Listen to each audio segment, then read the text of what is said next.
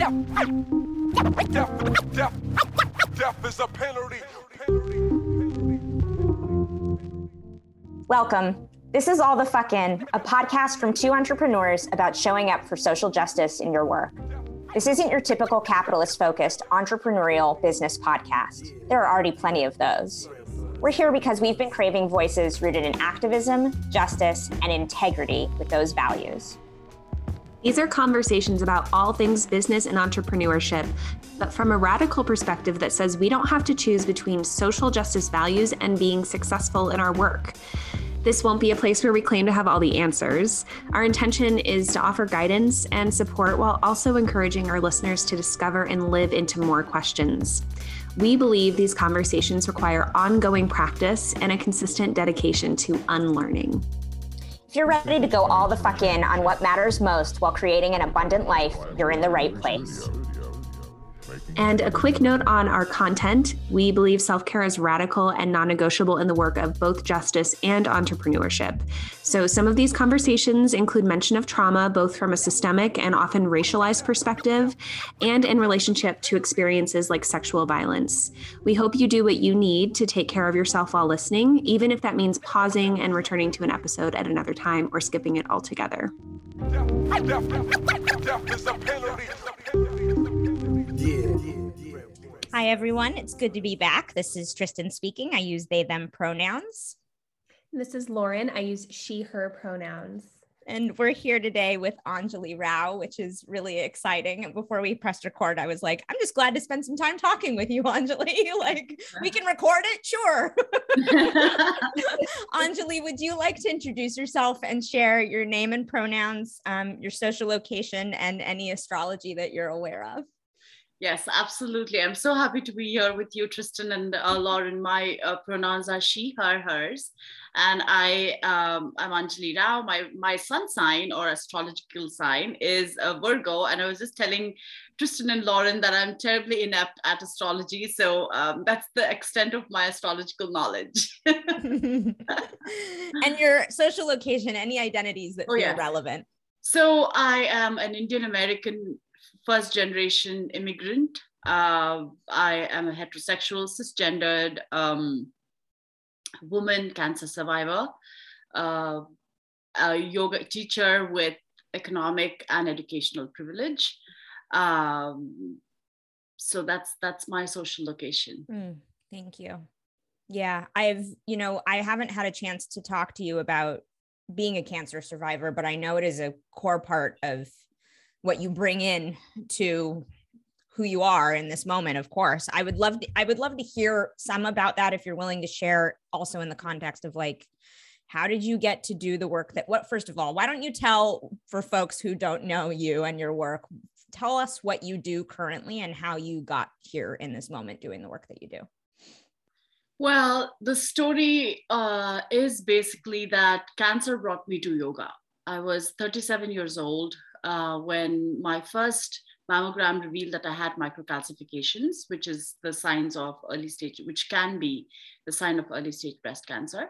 And at that time, I was just doing it because my gynecologist was like, just go get it done because you may have family history. I wasn't sure.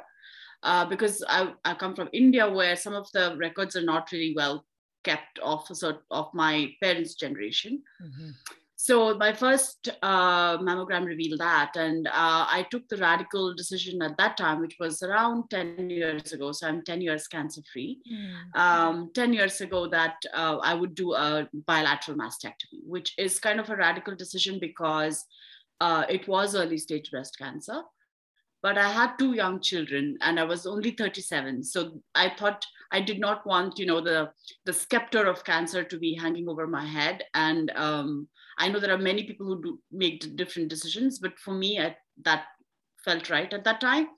Um, and I did an immediate reconstruction. Um, so that sort of brought me to yoga because uh, asana actually. And my first class, I knew that something had shifted. Like physically, I felt a connection with my body, and which I had, which almost a lot of cancer survivors say that they sort of disconnect from the body because it, there's a sense of betrayal. Yeah. So the first session, I was like, there is something here. What is this thing? And of course, I'm from India. I've practiced yoga yoga asana before, but I never really liked it. I thought it was kind of boring. Uh, I'm an Indian classical dancer, so I've always had that sort of movement uh, practice in me, in you know, uh, as a part of my heritage. And um, when I I went to my teacher and I said, whatever this is, I want to share this with people who are going through cancer because I know this is going to be helpful. And I, I think this is going to change not only my life, but people who can practice this after cancer uh, treatment. And she's like, why don't you come to the second class and then we'll, we'll take it from there. yeah, yeah, whatever. I want to teach this. so, I finished my second uh, 200 hours and then I got to meet my uh, mentor, teacher, friend uh, who taught uh, and teaches people for, you know, cancer at Stanford. So I went and uh, did an internship with her at uh, the Stanford Cancer Care Program. Then I got into 300 hours and I started teaching people with cancer. And the more I got to teach and share and learn, basically, uh, and connect and talk with people, I realized that I come from a big place of privilege because I have insurance, I have, um, you know, I can take time off and uh, really look after myself and look after my children etc etc and i saw that so many people were going to work because they had to go to work to pay the bills and insurance. Um, and i and it was just like what can i do to help or serve this? Because uh, i felt this great calling to you know make my life uh, i had got a second lease at life and i wanted mm-hmm. to make my life meaningful and that's what that's what a lot of people going through something that traumatic can look at grief or trauma once they feel that they have some sort of healing from it and see where we can draw meaning and be of service. Um, so that sort of got me into politics, quote unquote, the political leaning, uh, which I always had. I was always a questioner. I was always sort of uh, a rebel in many ways and never really accepted anybody's words for what, you know, at their uh, face value. I always wanted to dig in deeper. So uh, I got to uh, work with uh, people who are going through cancer at like from a nonprofit perspective. I'm I'm part of the board of directors that go that serves people with cancer regardless of financial or gender uh, backgrounds. Um, local grassroots one because that's where I've always thought change actually happens at the grassroots level, at the individual level. And uh, I got into politics, and then you know Trump happened Mm. And uh, Trump changed, all, I think, many of our lives because I looked at how deeply uh, divisive and racist the country actually was. Uh, I think I was living in a bubble uh, of, of uh, you know, being a legal immigrant. Um, I, I, saw and I connected with many people who did not have that sort of privilege of uh, legalization. Um, and I got into campaigning and working with different sort of campaigning uh, groups around here to help people uh, get out the vote, for example, etc., etc.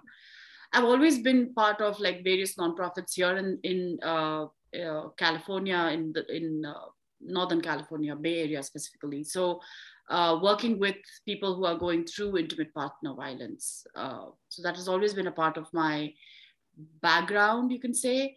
Um, so I, but I did not, at that time, I did not really understand how to connect what I was studying in yoga and to something that I was doing off the mat in the in the real world, quote unquote. So I did not get that connection until very recently, like maybe three to three years ago.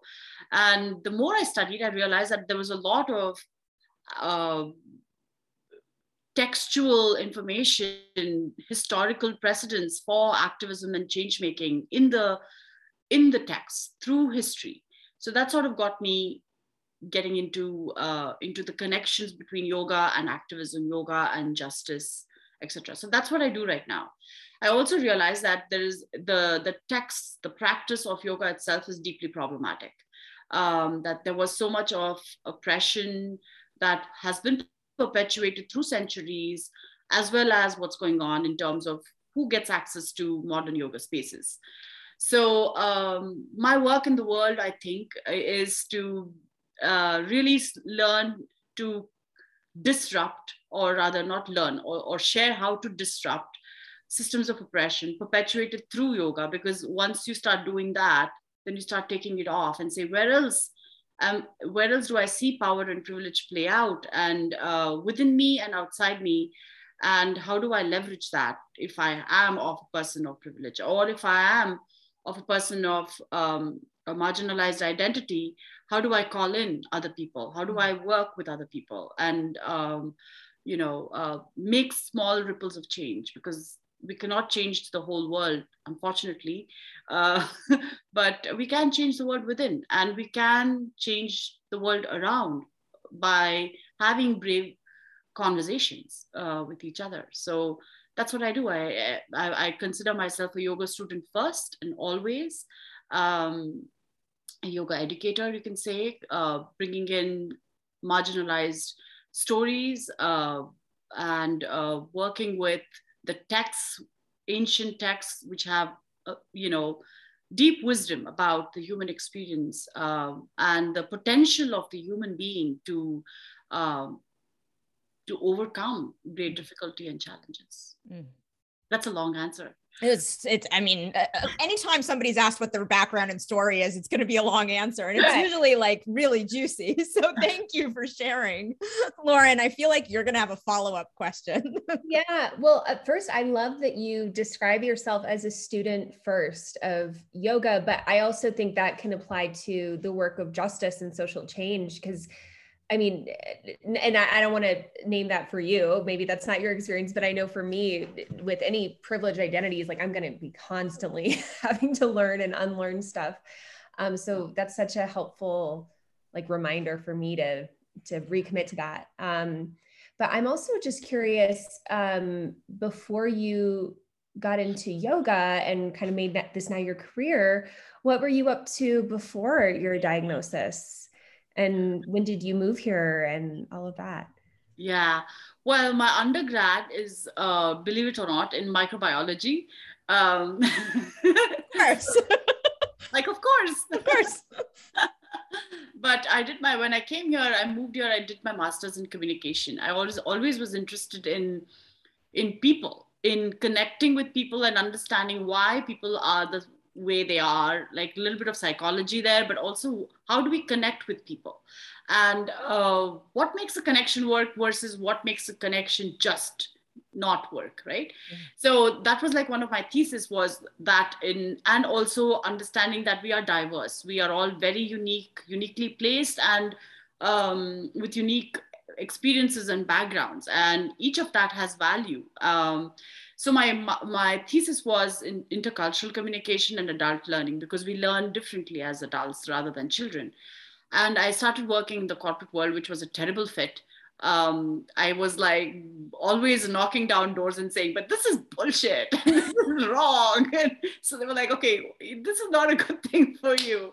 Um, so I was working in, in the corporate world as an intercultural trainer and i i did that also as an like a freelancer. I worked at like different agent like you know uh, organizations um, talking about uh, intercultural management. How do you manage how do you work with people from different cultures all over the world? And this this was when you know the whole globalization thing was just sort of taking off which was in the mid 90s um, so i continued doing that cons- consulting kind of work. Um, I enjoyed that. It was fun because this I got to see these in because I, I live in the Bay Area, which is like this tech hub. Um, so I got to see these engineers who are very like you know data oriented and all that's really breakthrough with like talking about people and how do you you know how do you connect with people and this is my problem with this person and what do you think it is, it is? so really got into the whole um, the human side of uh, of an organization. So that was what i was doing before i got diagnosed. And I, I bring in that element too because we are that, that is so relevant to the work that i'm doing. And um, we realize that all social movements or cultural movements are actually based on uh, wisdom or tenets or concepts which were built long ago. I mean none of us are recreating or creating a whole thing here. We're all we're all working on something that we have studied from our past. So really connecting history to the present mo- moment is really important because we can a learn from so much of what has been shared also the mistakes what people have made uh, Yes. so we don't recreate that uh, so that that's what i that's what i used to do That, I mean, and that makes perfect sense to me. Also, I definitely cannot see you in the corporate world. So I can, I would imagine uh, you were very disruptive even in those roles. Yeah. i was.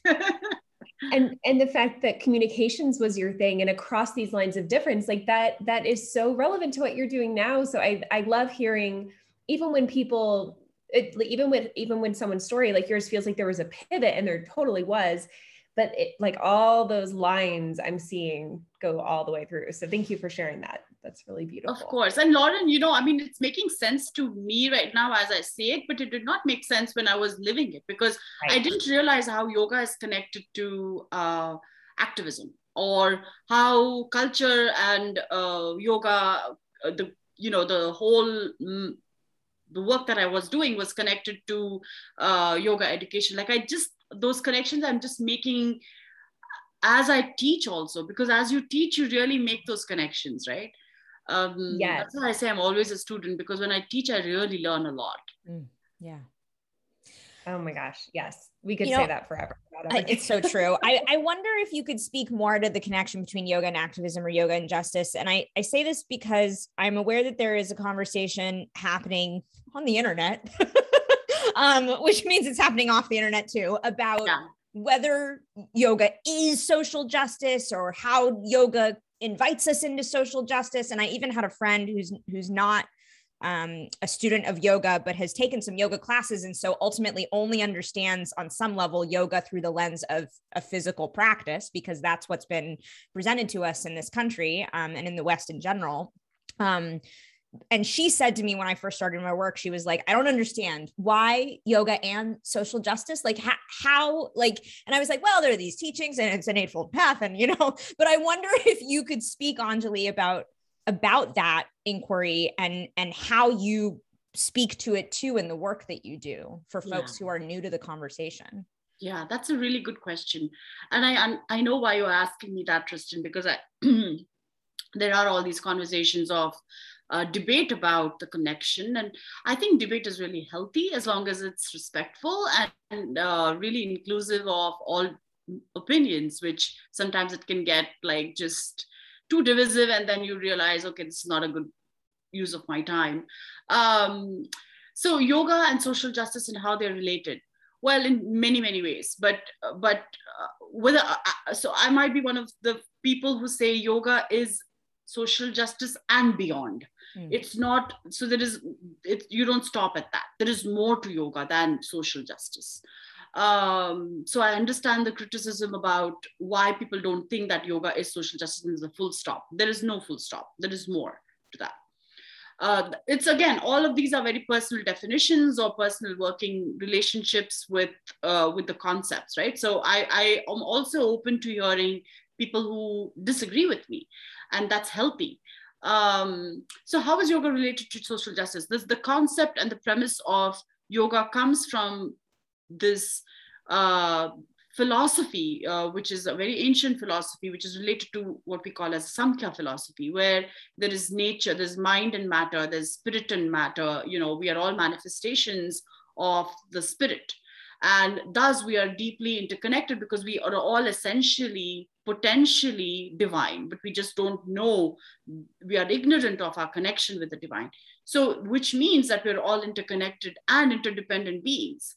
Um, and so, if we are interconnected and interdependent beings, then how is it that there is this separation, that there is also this diversity and uniqueness uh, with all our backgrounds and social locations, etc. Right? So, yoga is something which will ex- which can and is expansive in taking in all these differences with the notion that we are also interconnected. So there is it's a all and. It's not yes but or you know um and and so it has sort of evolved. So the eight limbed path came much after that. And the eight limbed path as many people already know has a code of ethics, a code, uh, regulating behavior for our own, you know, um, uh, the way we move in the world around us, um, the yamas and the niyamas, etc. So those tell us that we are uh, responsible and accountable to each other um, in, in, the ways we show up in the world around us. And the Bhagavad Gita, for example, talks about dharma a lot.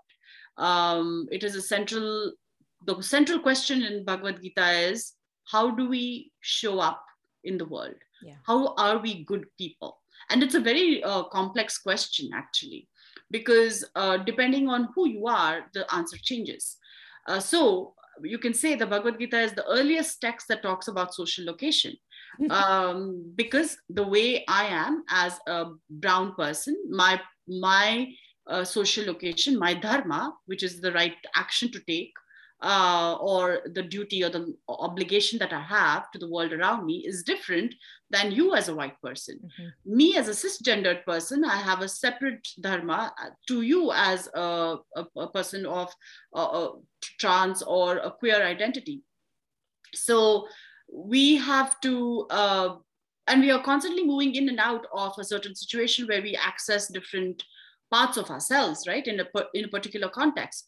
So, in that sense, the concepts that are embedded in the text, which were ancient, always talk about our responsibilities, our dharma, our social location through through whichever like big texts that we're talking about here, Yoga Sutras and the Bhagavad Gita, for example. So philosophically, there is that whole premise. Um, and it has changed through centuries because of the cultural, social context that we are in um, the Bhagavad Gita talks about a person who is a warrior needs to fight the war. Uh, a person who is uh, a, a, householder uh, needs to provide and be a part of the community because they're interacting with that. So that's that's the part of one part of the you know the activism communities relationship angle. Um, in the in the yoga sutras for example it's a lot of asceticism that is in, that is uh, associated with yoga. So we are toward going toward liberation. So that's why i said yoga is not just social justice. Yoga is beyond social justice. Uh, all but you have to go through it. You're not bypassing it. You're not saying we're all love and light and all you know let's hold hands and sing together. But but we're saying that we have to look at our surroundings and our circumstances with discernment and see what we can do or we can't do and um, and then make those changes within ourselves learn and unlearn unravel our own biases our own assumptions and then go toward the next stage in our lives which is probably connecting more with the divine and you know our more spiritual um, sort of inclinations which we all have inside us. And it doesn't happen in this linear way. We are doing all of that at the same time almost right? I mean we are having all these deep conversations and questions and at the same time we are paying our taxes you know? So figuring out how we are going to buy or not buy certain things. That's a big part of hmm. social change is where do we buy our uh, milk or do we drink milk you know so those questions are being we are we are asking um, ourselves and then making those changes which seem authentic and appropriate and sustainable. I mean, it's not like today I get up and I'm like, all right, I'm going to do this. And then, to, and I'm not saying that's wrong. That's also very human, but that that's probably not making a making a big difference. It's probably you're just experimenting, and that's okay too. Uh, we make mistakes, and that's okay too. So we are all a part of the human, great human experiment. Experiment, I think. Mm. Um, so yeah. Mm. Mm. I, I really appreciate that you noted that that is not a linear process because I know that for me, when I was a new yoga teacher and a relatively new yoga student, maybe at this point, like 10 years ago, I was so attached to wanting a capital A answer of how to do the path of yoga right? And how do i apply that to my work and social ch- like i just wanted an answer. So i really appreciate you bringing in that messiness of like of course. they're humans. Yeah. yeah. Of course. I mean we cannot be we cannot do this perfectly. There is no perfection. Uh perfection itself is like such a uh sort of a white supremacy value. So um, we are messy and uh, we acknowledge that messiness. We show compassion for ourselves mm-hmm. during our messy moments, or, or, you know, like I was telling Tristan, like today I, I didn't sleep. Yes, last night I didn't sleep well. So what do I do? I put my like a red shawl and perk myself up. now, does it take away the fact that I did not sleep well? No, it doesn't. But you but you're just trying to make yourself better in that moment. Um, so in the in the same way, you acknowledge the messiness of life and of your of your personality, your circumstances, your background, and uh, you know hold yourself with with uh, accountability, but also compassion. Right, because it's very easy to lean really far into accountability, especially if I, I I would argue for people who have marginalized identities where we're told for our whole lives like there's something wrong with us rather than there being something wrong with the system mm-hmm. um so i yeah i just i'm really grateful to you for bringing that into the conversation because i know a lot of our listeners are asking these questions too yeah. I really love i had like one of those like mind-blowing moments where it was like oh the bhagavad gita is talking about social location. What? Like like yes of course now that you say it i'm like oh yes but i'm sure there are people out there who would argue against that anjali like eh, eh, I, I, I, can you speak to that? Like or maybe you know you don't want to but oh, I, no, I okay. No I, I mean i was just told the other day um I'm just going to say it. I was just told the other day that somebody is having a, this whole conversation about me and the work that I do uh, in a critical way. Um, and first of all, I did not know I was famous enough to be talked about, but I guess congratulations. I was say that means you're making an impact. Yeah, but uh, but in all seriousness, I think debates are good. I think criticism is good. It'll hold you accountable to your own motivation. Um, and uh, to people who don't believe that this connection exists, I say dig deeper and also look into your own points of privilege. Uh, people who are doing this, having this conversation, from what I know, uh, have privilege. Mm. So that's why they can make those conversations, uh, you know, and sort of separate themselves from what's happening. Uh, I couldn't. None of, not many of us can could look away after George Floyd, and um, for me that was one of the biggest moments that i was like oh my god what the fuck was that? And and and then it made me dig into all the other stuff. So um so yeah i mean for people who d- don't get the connection i say I, I understand but also go into your own self-awareness and uh, discernment and check where you are coming from. Are you coming from a place of privilege? Are you getting are you having access to a yoga space? Who comes into your yoga classes uh, who is left out and why. Mm, yeah. You know um, that will probably give you any in, uh, uh, some information. And if if you still think that it doesn't uh, you know connect for you that's that's okay too. Mm, yeah. Mm. You're reminding me of um, I had a conversation with a family member in the summer of 2020, and obviously this is a white person, um, and she was expressing, you know, um, something about like sorry i feel like i'm not uh, being very articulate. Basically she's like i am on board with um, racial equity and change but i don't feel comfortable saying black lives matter because it's going to trigger my coworkers or whatever. Right? Obviously that's a very privileged place to come from. And what you're saying is reminding me like in that moment the question that came to mind to ask her was well where did you learn what you're thinking about this and where your feelings are coming from. Like, where did you learn that? Mm. And she went, Well, from me. And I think a lot of folks don't have, mm. um, and I should maybe white folks, at least when we're talking about race, don't have the knowledge or skills yet, unless they've sought it out, to realize that we've been conditioned. Yeah like that that line of thinking is not that's not coming from your inner knowing so i appreciate that you just said like dig deeper like where is that actually coming from where are you coming from in that yeah. conversation um, and I'm wondering because I, you know, I, I don't know as much about your work as Tristan does because you two have worked together for a while, but I know you do workshops and I'm guessing do you work with teacher trainings and present that way too? So what what is that experience like for you as a person with all of your identities to be talking about these concepts in this work? Yeah that I, I, think I found my calling uh, uh, really later, much a little bit later in my life. I wish I had, in, many ways, found this, you know, ten years ago, but probably I wasn't ready then. Um, I do work bringing in all these concepts. It's like a big story with many little stories about the connections that yoga has to social change because i really think that in the world that we're living right now with with environmental disasters and the pandemic and just the inequities that are so deep uh, in any part of the world not just the us in any part of the world that we are that we are you know just open the op- click a link and you know that there is something in some part of the world that is not okay yeah. that this is important to talk about that we are in a in a place in time that we have to make those changes uh, in the way we consume and what we consume especially so um, that's the work that i do right now is is help make those connections for people who ha- uh, who are also going to be powerful. I mean i think yoga teachers have that power in shaping and guiding eh, or eh, a person's physical emotional mental spiritual self or, or at least it should. It should not be only physical asana. Yeah.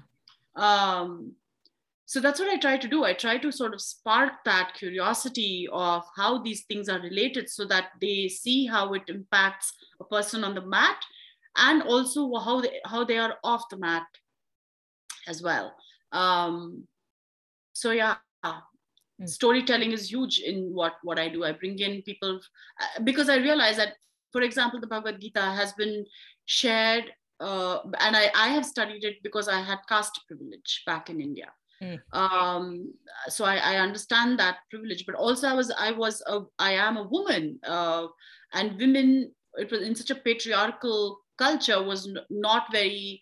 Um, I mean, I, I probably now in the modern India maybe I would be able to do this, but 10 years ago, 15, 20 years ago, there were not many women talking about the Bhagavad Gita because it was a very male dominated Brahminical um, uh, you know sort of a stronghold about of, of these texts so in so many ways whenever i share about these texts i do acknowledge a my privilege but also that we are in so many ways disrupting yeah. patriarchy that was a big part of yoga philosophy and yoga practice through through you know thousands of years that patriarchy was was and is such a big part of it and we are disrupting that just by studying that talking about it and connecting to it in the modern world mm. Mm. Yeah, naming all those things that we're taught not to talk about. Mm-hmm. like, mm-hmm. That in and of itself. I, am also curious, Tristan, if it's okay for me to keep, keep going. I have so many questions. Um, I'm also wondering, just like in this process of now coming to yoga as a student and now holding the space as an educator that you do, what have you learned about yourself? Mm. over that time? That might be a hard question. no, that's a wonderful good one. question. Yeah. Good job question. Yeah, Lauren's good. Love it. I've never asked this. Um, oh wow. Oh, oh my gosh. Let me take a moment to think about it. Yeah, no rush.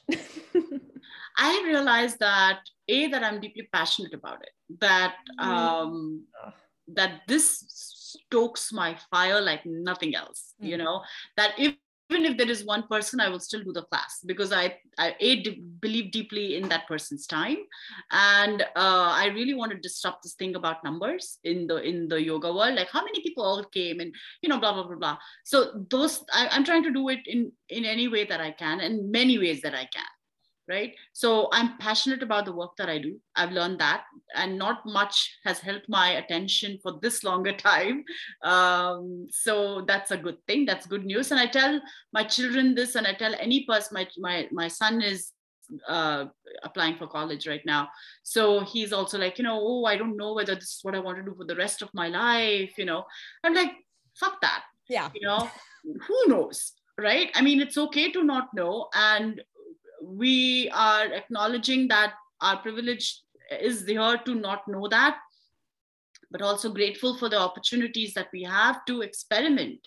Um, so I'm just so grateful that I have, I have this life that I can do this. Um, that every single time that I teach, I'm very emotional. Mm. Um, it connects to me in in such a visceral, deep way, and I cry all the fucking time. Because I feel like in as a survivor, when you have uh, looked at your mortality mm. uh, in in a in a in a very tangible way, and then to have overcome, not many people do, and so I feel in many ways that I'm also representing uh, people who have passed and who couldn't do what they wanted to do. Mm. So um, I'm I am always grateful uh, for that. And I also I realized that you know I share my vulnerability very openly um, because I don't want to seem like I'm beyond that. Mm-hmm. Um, so I'm vulnerable and I'm okay with that um, mm-hmm. vulnerability, yeah. and that I'm in many ways a badass. Um, I've realized. uh, that not many people expect a woman of uh, from a, from the Indian background who's from India, not a person who has grown up here, because the cultures are different. Who are people of the diaspora here and people who have grown up in India, that I question. Um, and not uh, that sort of surprises people when they hear me talk because they expect me to be a certain way and i say fuck your expectations i don't care. Um, uh, so yeah it's all that. I, I surprise myself with what with with sometimes what i'm with um, my stance and being openly uh, angsty. Uh, mm-hmm. and if you're not openly angsty about some of the stuff that is happening in the world then there is something missing in in in your understanding of what's happening. So i question um, the present government in India all the time. Uh, though I come from a group that is privileged by that because I'm, I'm a Hindu, I'm a practicing Hindu, and the present government in India is uh, very pro Hindu.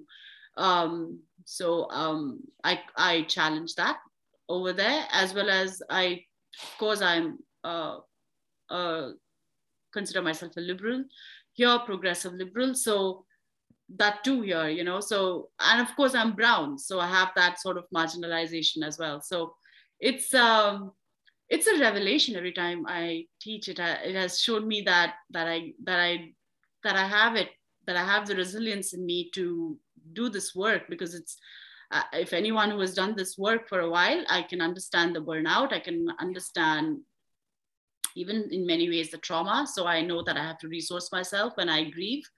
Um, so that my grief is not just out there all the time. It's just i've learned i've processed it i've you know i've digested it.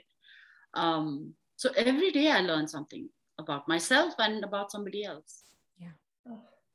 Resilience is the word i kept hearing as you talked yeah. and just thank you for sharing all that because you you showing up the way you do gives others permission to just keep it real. So yeah. thank you. And also, um, this might seem like a left turn, but have you ever considered running for office? Lauren. No, Lauren. oh no, I know you're serious. I think I wouldn't be a good person because I uh, to run because I I think I I would I have I have been asked because where I was living before I, I've been asked a few times whether I would run, and I have great respect for pol- some politicians, not all. I was gonna say yeah, but uh, no, I don't think I have this the the diplomacy that is needed uh, to do not say fuck what the fuck is this you know uh, i don't know whether i could yeah. shut my mouth enough about it understandable okay I just had to ask, you know. you know, it's great. I also am reminded too in this moment, you know, Lauren and I just talked to Reggie Hubbard. Um, I think it was last week that we were spending time with Reggie, and you know, I know I saw a graphic come up, I think on Sianna Sherman's profile of you and Reggie, and it's like, yeah, like power team. And so when Lauren brings in the conversation about politics and running for office, I immediately like see the two of you, you and Reggie, like, you know, oh, Reggie, Reggie, is, Reggie is just so amazing. When uh, he gave the, uh, the keynote. the, the, keynote at the conference i my mouth was open. I had never heard him speak. I was oh. like who is this person? No. Can i just be with like you know can i just listen to him all day? He's just amazing. I really really enjoyed uh, listening to him. Yeah he's wonderful. Um anjali tell us because we know that you're working on a book project. I would love to hear what the book or what you envision the book to be and kind of what your experience is so far in in in working on this project.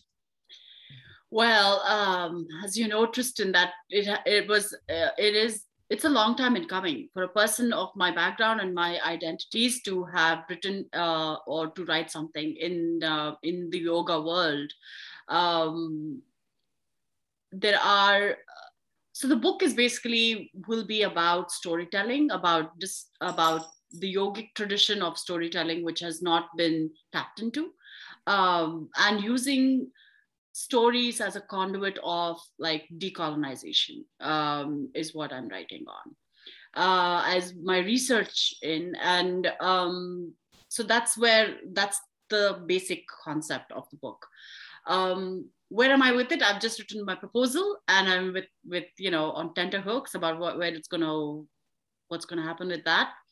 Um, and like I said, I, I mean we we're talking about disrupting patriarchy. We're talking about disrupting white supremacy. We're talking about disrupting ableism uh, in the yoga world, and just thinking only about yoga as asana because yoga is so much more um, writing has been again one of those revelatory experiences for me. I don't know how it has been for you, uh, Tristan, but it has been because a I find it really really hard to write, uh, and I'm okay with editing and like I'm quite brutal about like deleting stuff, which I was not. I was like, ah, these are my words, you know, but. Uh, I'm finding it some there are sometimes I don't know how you work, but I work like like as like as if as if there's a fire and i just write or then i don't see it and i get disgusted and i'm like i'm just so done with this like you know.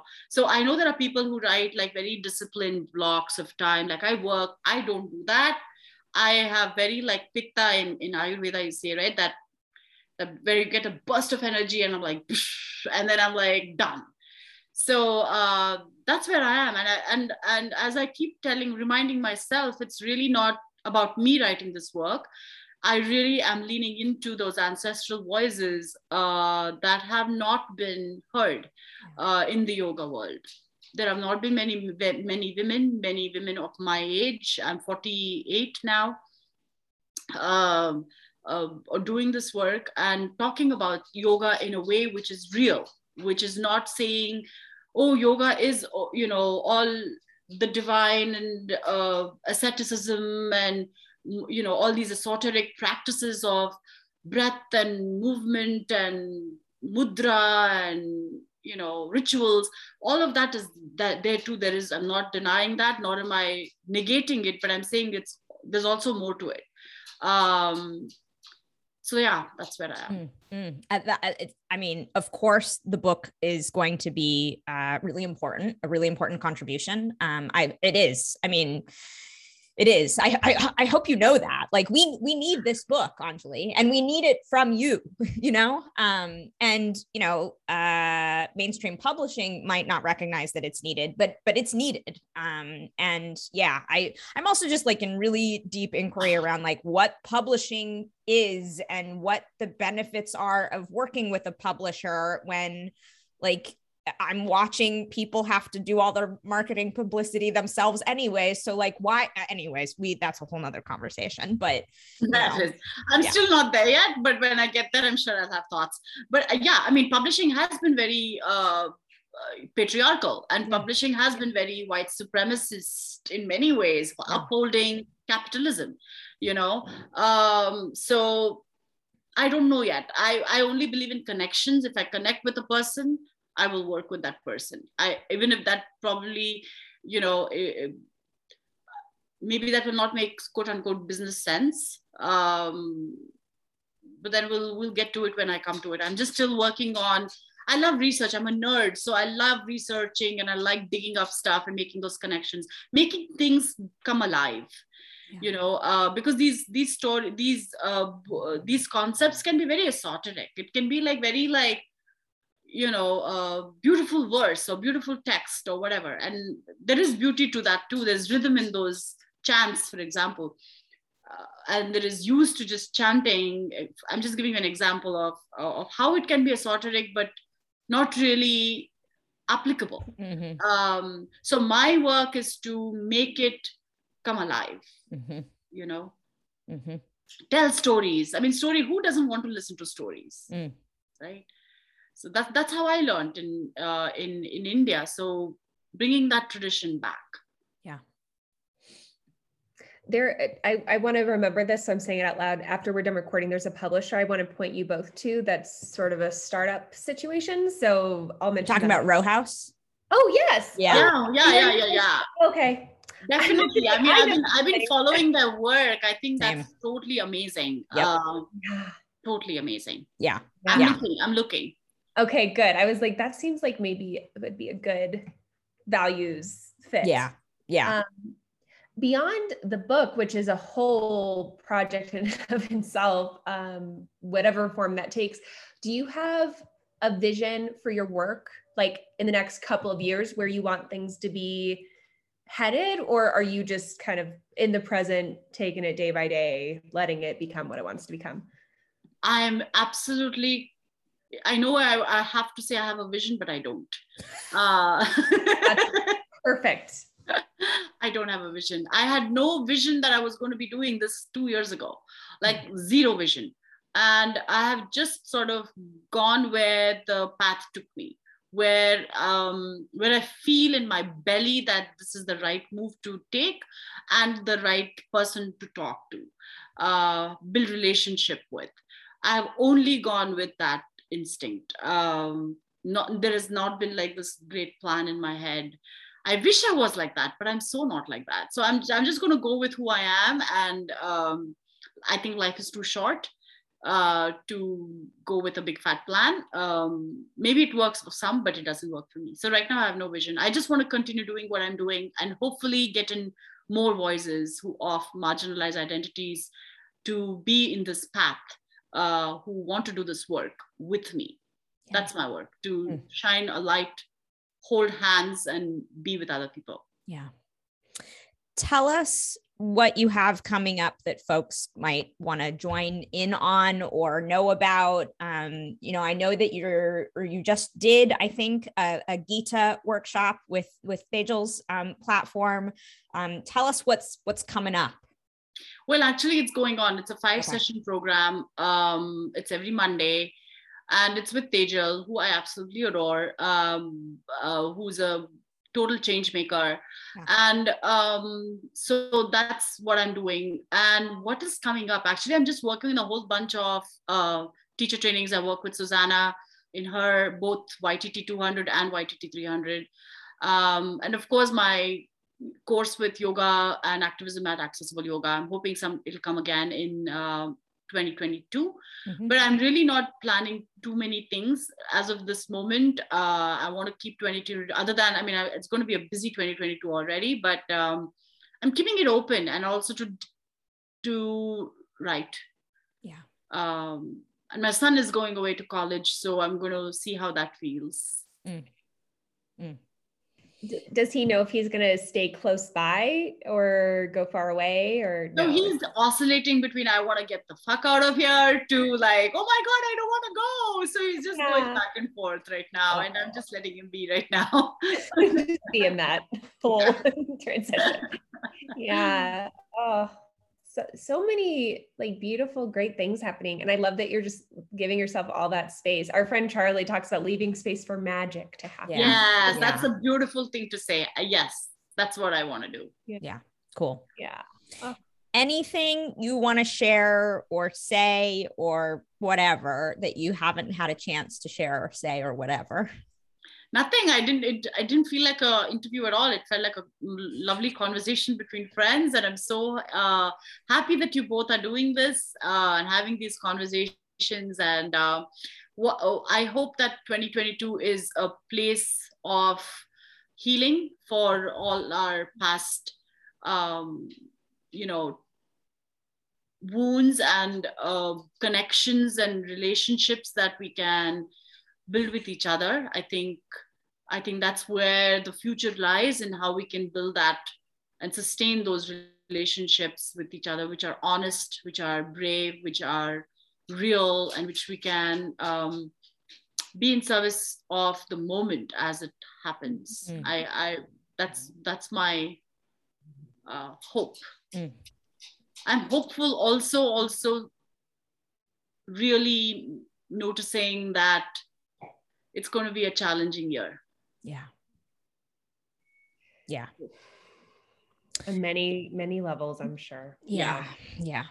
Well, thank you, Anjali. This was really a joy um, to have a conversation with you like this. And and I know that there are lots of things that people are going to get out of this. I think um, being in service of the moment might need to be the title of this conversation somehow. like I, that was just really beautiful. So um, thank you for everything you've shared and for coming and and showing up and saying all the fucks and yeah. I can't not say that. So I'm just like whatever. No, we we we're all we this are very down. yeah. okay. I was also just going to say, please come back anytime too, as the book comes through. Like, yeah, you know, anytime you want to chat. Of course, of course. Here. I would love to. I would love to. Have a wonderful rest of your year and wishing you both every success and joy in 2022. Thank you, Anjali. Thank you. Death, death is a penalty. Thanks for listening to this episode of All the Fuck In. If you like what we're doing, we'd love if you'd subscribe to us on Apple or Spotify and leave us a five star rating and review. This helps other folks find us. You can learn more at alltfinpodcast.com. That's A L L T F I N podcast.com. And on Instagram at alltfin podcast or at Tristan Katz Creative, or and at Lauren K. Roberts. Yeah, yeah, yeah.